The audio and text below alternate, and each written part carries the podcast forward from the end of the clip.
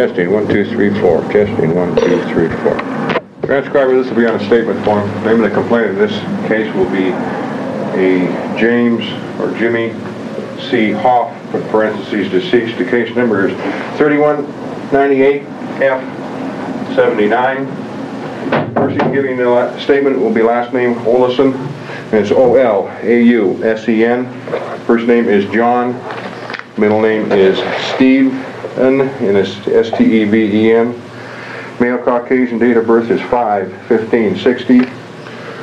Resident address, no fixed address, Reno area. Statement will be taken by Detectives Penagor and Taglia. The date is 27 June 1979. The starting time will be 1440 hours. Location is Reno Police Department Detectives. We were there for protection. That's the storyline John Steven Olausen told police after he was arrested for the 1979 murder of undercover Reno police officer James Hoff. He and two others were waiting by the Truckee River in Reno past midnight and, along with a fourth man, took part in Hoff's killing. Here was Olausen about to give detectives a full telling of what happened on that fatal night. Steve, would you just give me your full name and your age, please? Sorry. name's John Steven Olausen. I'm 18 years old. Okay, so the, for the correction on this thing, uh, through conversation with you, you, you use Steve as your first name. Yes. Now, you're given true birth name as John Steven. Yes. Okay, so through the tape here, we will refer to you as Steve. Yes. Okay, Steve, have you been advised of your rights under the law? Yes, I have. Okay, you understand these rights thoroughly? Yes. Okay, we're gonna go through them again at this point. You have the right to remain silent. Anything you say can be used against you in a court of law. And you have the right to a president and attorney while you're being questioned.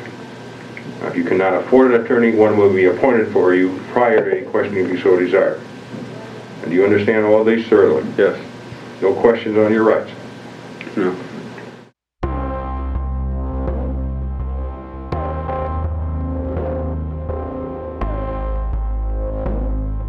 I'm Bob Conrad, and this is Solutions.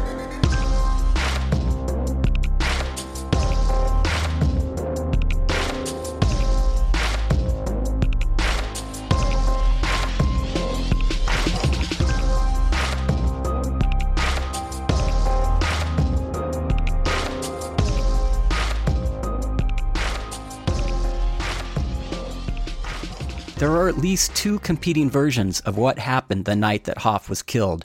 With nearly 40 years since the incident, some in law enforcement and the district attorney's office in Washoe County want Hoff's killers to remain in prison to carry out their sentences. In the official version of events, Officer Hoff was undercover on a major drug bust. He was killed in the line of duty by the four young drug dealers. But there's also the perspective of those perpetrators and neither version of these events is entirely clean. Hoff had arranged the drug deal with then 20 year old Edward Tom Wilson and at least one confidential informant. Wilson concocted the scenario with Lawson tagging along, but Wilson had also recruited two others David Lonnie, age 16, and Fred Stites, 18. Each of the perpetrators' roles remains contested to this day. By most all accounts, Wilson was the ringleader, but the four were ultimately sentenced for Hoff's killing. In Nevada, participating in a crime such as murder means each participant can be held equally as culpable. A judge can exercise discretion in sentencing, but in the eyes of the law, the four young men were guilty for participating in Hoff's murder. In Steve Olausen's mind, however, their actions were self defense. Hoff had been portrayed as a bad dude, a heroin dealer who dealt drugs to kids. It was that portrayal that colored the adolescents' view of the deal, even when they also entertained the idea that Hoff could be an undercover cop. Here is Olausen speaking recently from prison about his statements to police just after the murder. He said when he talked with police in 1979, his statements were made under duress, even though this interview with police was given willingly there was no sleep. It was like there was constant uh, uh, uh, harassment. I had no sleep, so I, and there's no way you could tell daytime from nighttime except for when I was taking a polygraph test. And I could tell that it was daytime, but because um, it was closer to a window or something. But I remember it was daytime. And then my folks came in, and then they came in and they had a, uh, and they, I think they uh, visited me in where the polygraph test examination was done. But basically, what it was, I was saying that it was that we were not guilty, that they were self-defense, that, that the people that they had in the pictures were attacked by this guy because that's the way it was given to me. And I was told to say that it was self-defense because they explained that it was self-defense what happened to him, right? Well, who told so, you? Who uh, told you? Who told you to say it was self-defense? My cousin said that this guy came after him with a gun and a flashlight, and that they were going to, that he was going to kill Tom or something, Wilson. And okay. So, okay. And so, and so then they were attacked, and they said they were attacked, and then that was that. So that's what I was told, but I didn't have the vantage point of seeing what happened. I could hear things that sounded like it looked like they were attacking, the way they were responding. You know, he's got a gun and, and he's and he's cussing. You know, mother F, I'm gonna kill you, I'm gonna kill you is what he was saying. So it just seemed like no one else was threatening to kill him or. He was threatening to kill Jim Hoff was threatening to kill them, right? And so I assumed that was self-defense. In fact, Olausen was in hiding when Hoff and Wilson arrived at the river Olausen heard a fight start with threats made. Somebody was screaming about killing somebody else.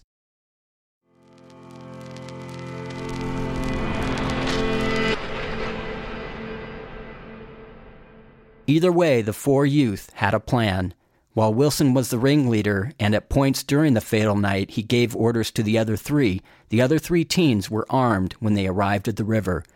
Their plan, although fatally stupid, was that they were going to the river as backup and protection for Wilson against Hoff. Olausen told police at length his version of events. Okay, you have approached us now at this point, am I correct, that you wish to make a statement? Yes. And you wish to make a statement without attorney being present at this point? Yes. Okay. People present in the room are the two of us and your father? Yes. Okay, now you know what we're going to talk about and what we're going to go through on this. And everything is being given freely and willingly on your part. Yes. We have not forced or coerced you in any respect to give this statement. No. Wayne, you want to start? The date we're concerned with primarily, of course, is be Sunday night, which would be the 24th of June 1979, and into the early morning hours of the 25th of June. 1979. But to preface this a little bit, what I'd like you to do is go back a few days, I don't know how many yet, you're going to tell me, uh, to where you first met the officer known as to you as Jim. Okay, and what was what that entailed. Tom Wilson spent considerable time with Hoff the night of the drug deal. Surveilling him were RPD officers who were supposed to maintain visual and audio contact with Hoff an audio transmitter called a Kell unit repeatedly failed. Wilson and Hoff, in Hoff's girlfriend's Z28, drove a circuitous route through Reno away from the El Tavern Motel on 4th Street.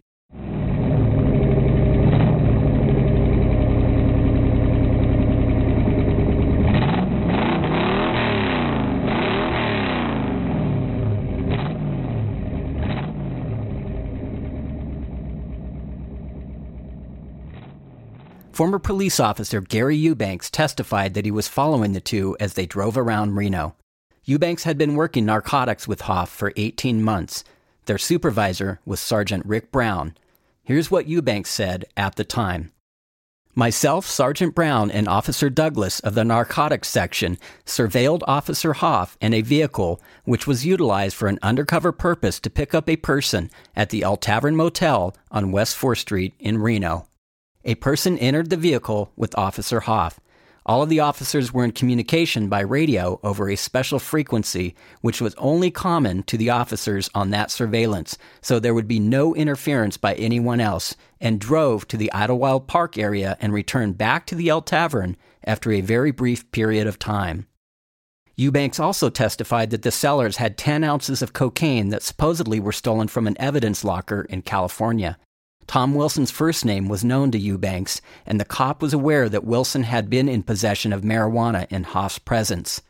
In 1979, this was a felony as harsh as being in possession of cocaine, a consequence to President Richard Nixon's war on drugs.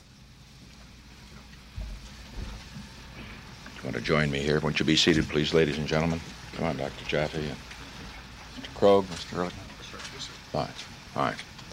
Ladies and gentlemen, I would like to summarize for you the meeting that I have just had with the bipartisan leaders, which began at 8 o'clock and was completed two hours later. I began the meeting by making this statement, which I think needs to be made to the nation. America's public enemy number one in the United States is drug abuse.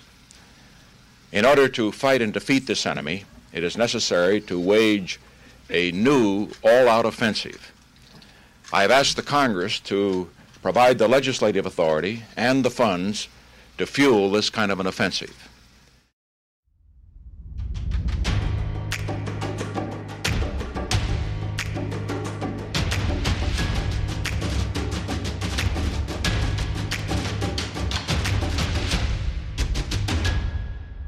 Hoff told Eubanks that only one person, Wilson, was going to be involved in the cocaine deal. RPD gathered $16,000 in cash, made photocopies of each bill, and put the money in a green bag imprinted with a cannabis leaf and the word stash embroidered in all caps. Radio points were established near the motel, and surveillance began for a scheduled 11 p.m. meetup on the Sunday night of June 24th. The cops tested the Kell units to ensure that they were working, and at that time, they were. Eubanks testified that he only saw one person at the El Tavern with Hoff. It was Tom Wilson. Hoff picked up Wilson from the motel in the Z 28 at about 10 minutes to midnight. They drove away, and police quickly lost contact with the two. When the Z 28 headed to Idlewild Drive, Eubanks picked up surveillance again. The car stopped at the river for about 10 minutes. But then the Z 28 doubled back east on Idlewild and back along the Booth Street Bridge and then back to the El Tavern. The stop back at the motel was just a few minutes. The car then headed to South Reno on Arlington Avenue. They stopped on Robin Hood Drive at apartments near Virginia Lake for a few minutes. They then drove back to the Truckee River. Eubanks testified that during the driving, the audio transmitter was emitting a high pitched squeal. It was 1:31 in the morning when Hoff and Wilson took a right-hand turn off of Idlewild onto a dirt road at the river where Tracy Lane connects with Idlewild Drive. What Hoff and his fellow officers did not know was that three others were already there, hiding and waiting.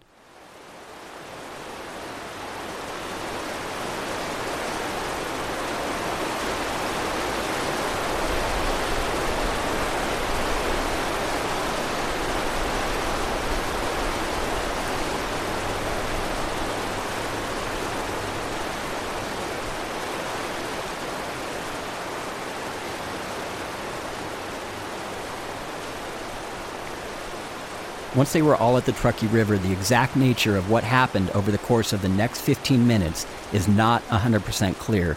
This is due to faulty memories, the location being dark, and the perpetrators offering conflicting statements, in part because they could not see what the others were doing.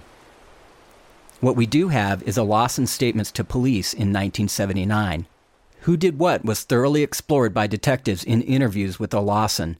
Clearly young and clearly confused, Lawson told police everything that happened. Now, we'll try to get into this a little bit, and you're going to have to help me with some of the background on this thing from this point on. The incident we're going to be discussing here involved a situation uh, of a narcotics purchase of some sort. What I'd like you to do is just go back to the point where this was originally planned. All right, I'm just going to let you go ahead and talk from this point on. Uh, tell me how the thing was set up to go, who was involved in it, just what was supposed to occur, okay?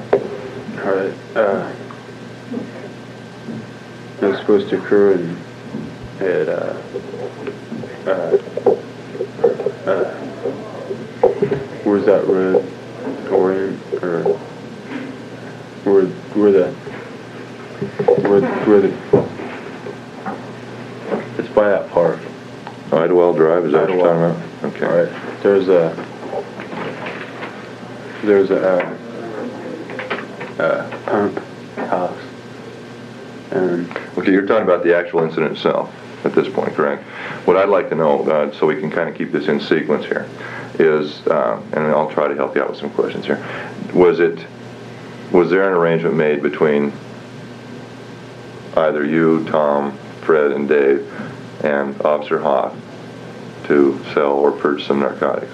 And Tom arranged it. Tom arranged this with Officer Hoff or Jim Hoff. Okay, you know him as, just as Jim, I, I gather, through this whole thing. Yeah. Okay. All right. Who planned the deal as far as the narcotics portion was concerned? Tom. Tom did. Okay. Tell me a little bit about that. How is this supposed to go? Uh, Tom was supposed to sell Officer Hoff uh, 10 ounces of cocaine for $16,000. Okay. This was was the deal that was supposed to go down. Yes. Right. Did was there in fact 10 ounces of cocaine? No. Were you using a substitute powder or something Yes. that looked like cocaine? Baking soda to uh, find out if Officer Hoff was really a uh, policeman. All right.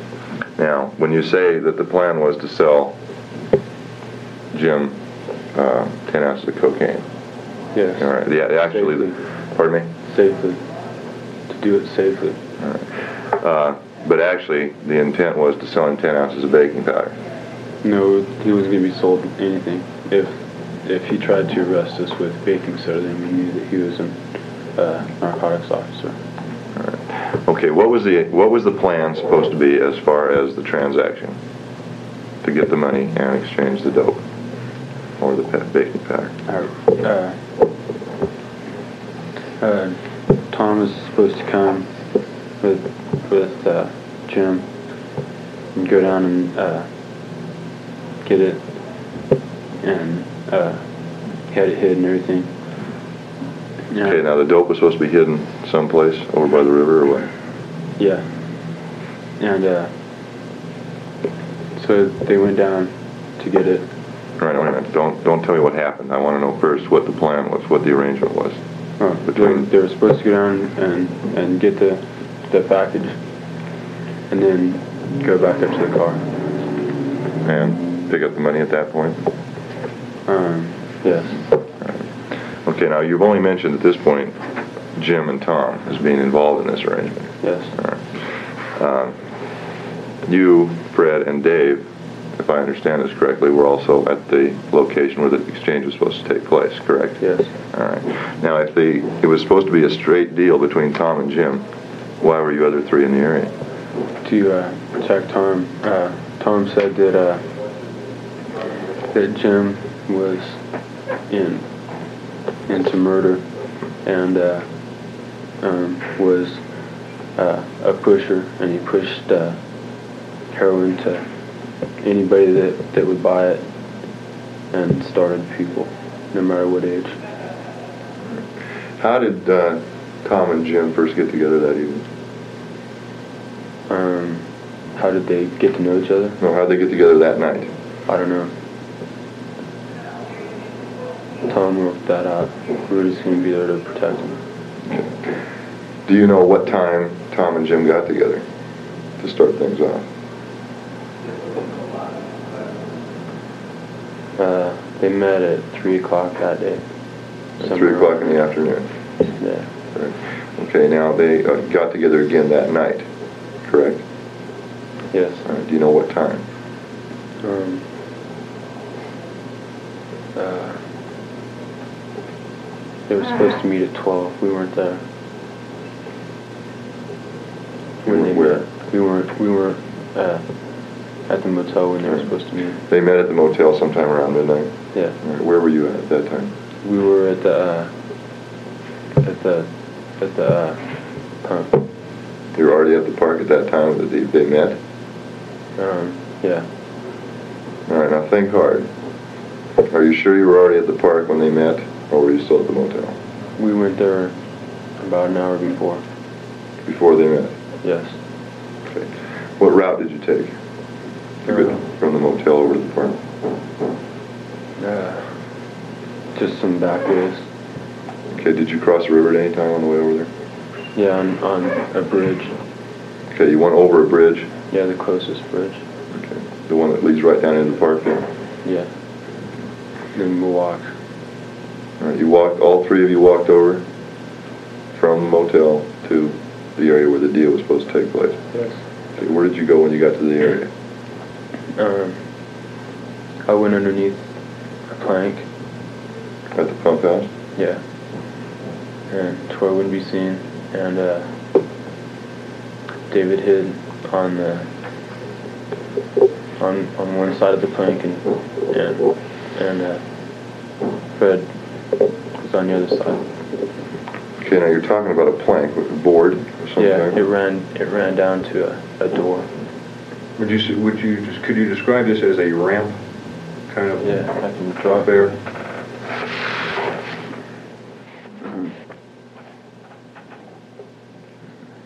Right, here's the pump house, right?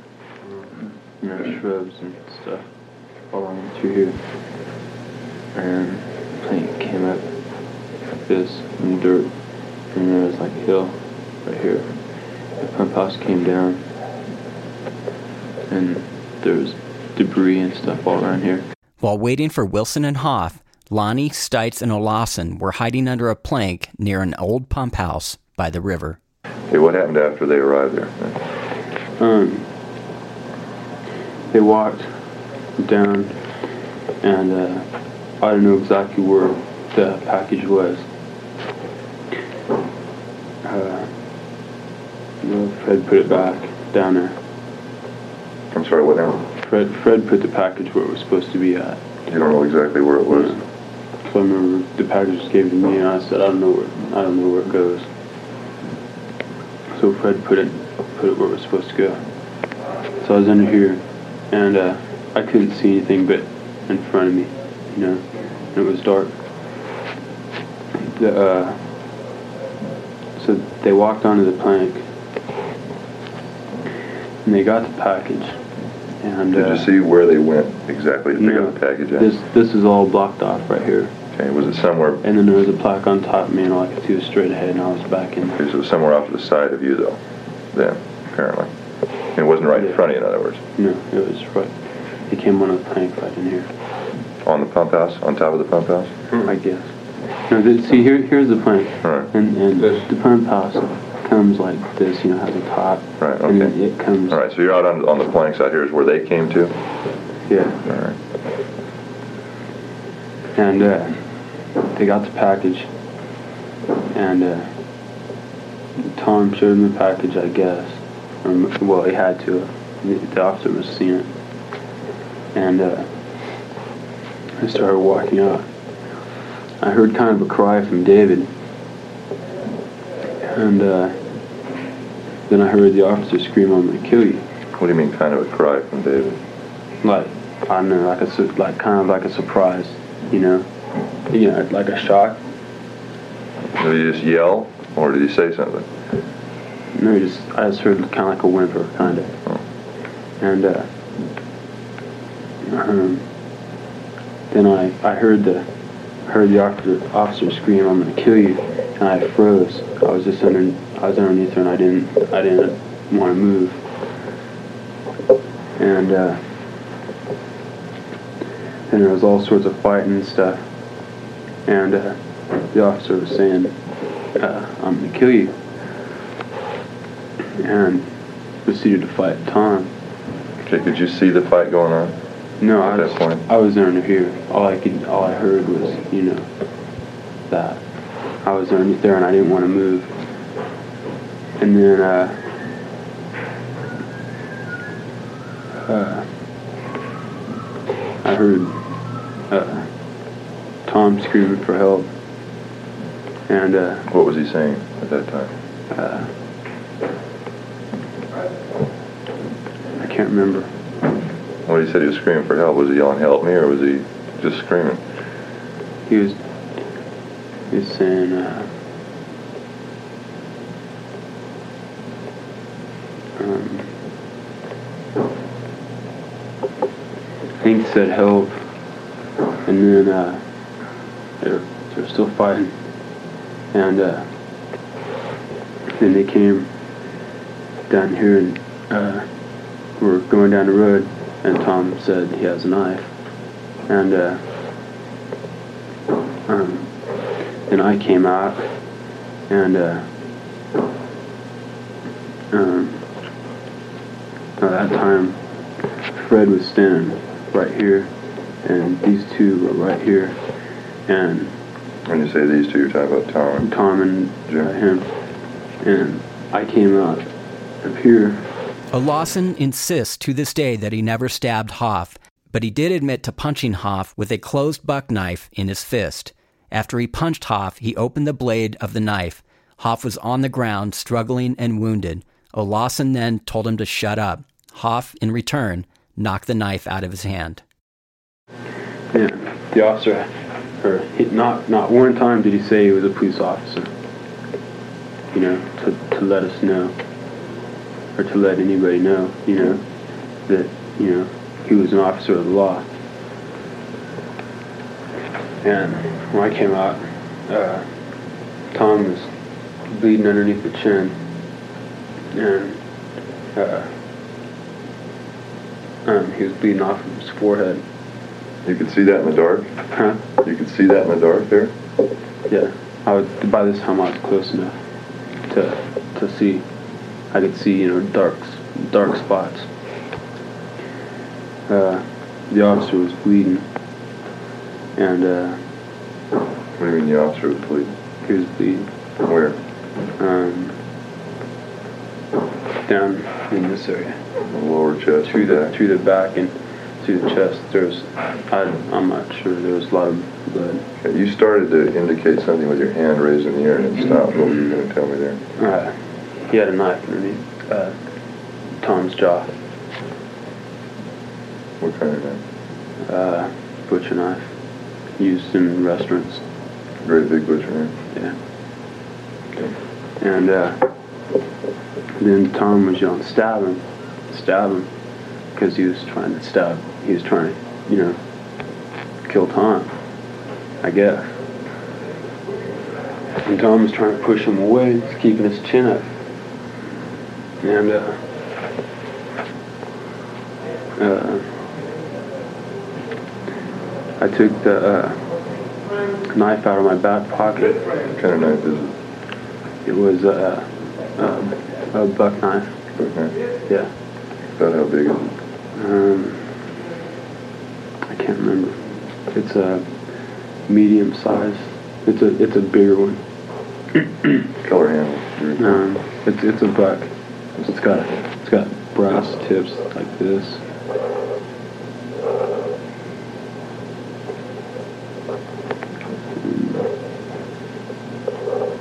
Like that. Okay. All right, what'd you do after you took the knife out of your pocket? Um, I uh, had it in this hand, Your right hand? You're indicating your right hand there? yeah, and uh, I punched him in the side where there was a hole with the knife What do you mean where there was a hole? in the side. There was a there was a gap in his side Are you, that I see. a hole, a wound? Yeah, Okay. and uh, um, but uh, I was kind of in shock about what was going on, and I didn't I didn't open up the blade of the knife, and uh, then uh, Tom said, you know, stab him, stab him, you know, and uh, I couldn't. I just I stood back, you know, and apparently I didn't see Fred do it, but Tom said he stabbed him about three or four times With what? with a butcher knife. Same, one of the same kinds that he uses in work. Okay, was now, at the time you say, you didn't, you said you didn't see Fred stab him, No, stab Jim. Was Jim still holding the knife up against Tom's throat at this time? uh, Or was don't this- know. or was- know. I was just, I was just, you know, uh, it's kind of like a, I'd say like a state of shock kind of. I didn't really know what was going on. You know, I was just kind of looking down at the ground. Maybe I'm not sure because I can't remember. I can't remember if I was looking down at the ground or, I, you know, Okay, let's back up here for a minute. How many knives did you guys take over there with you? three. Three knives. Yes, You had the buck knife. yes. Who had the big butcher knife? Uh, they were both the same size, I think. Okay, well, you, there's two butcher knives then, about the Yes. same size? Who had those? Fred and David. Each one had a, a butcher knife? Mm-hmm. Okay. Was uh, Tom carrying any kind of knife? Do you know? No. Okay, what happened at that point then? You said you, d- you said you didn't actually see Fred do any stabbing, correct? Yeah. no. Did you or didn't you? I didn't see it. I was just Okay, what did you next see then? um, gosh, the Jim started uh, saying help like that. So I guess he realized that he was dying, and uh, and uh, so Tom said him, you know, because it was you know damage was done, I guess, and you know he was young. If anybody came down, then we would have got it for manslaughter. And uh, that's when I opened up the blade of the knife, and uh, I go, "Shut up!" Like that. Did yes. Jim? Yes. Was he still standing there at this point? No, he was on. He was he was sitting down, and uh, but I, I I didn't do anything, and uh, uh, he grabbed uh, my hand and, and knocked the knife out of my hand, Jim did. and then uh, yeah, Jim did.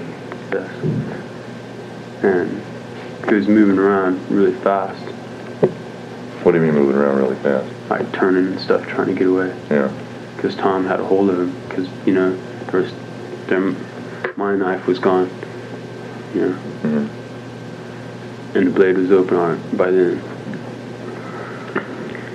and uh, then uh,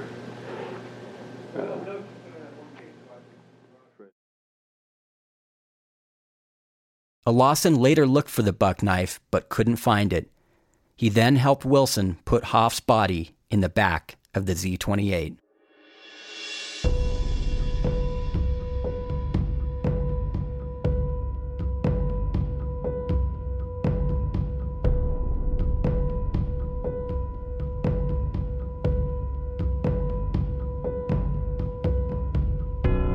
Solutions is produced by me, Bob Conrad. The aim of this podcast is to investigate complex problems and to seek solutions for them. In this season two, we are investigating the 1979 case of the killing of Reno police officer James Hoff.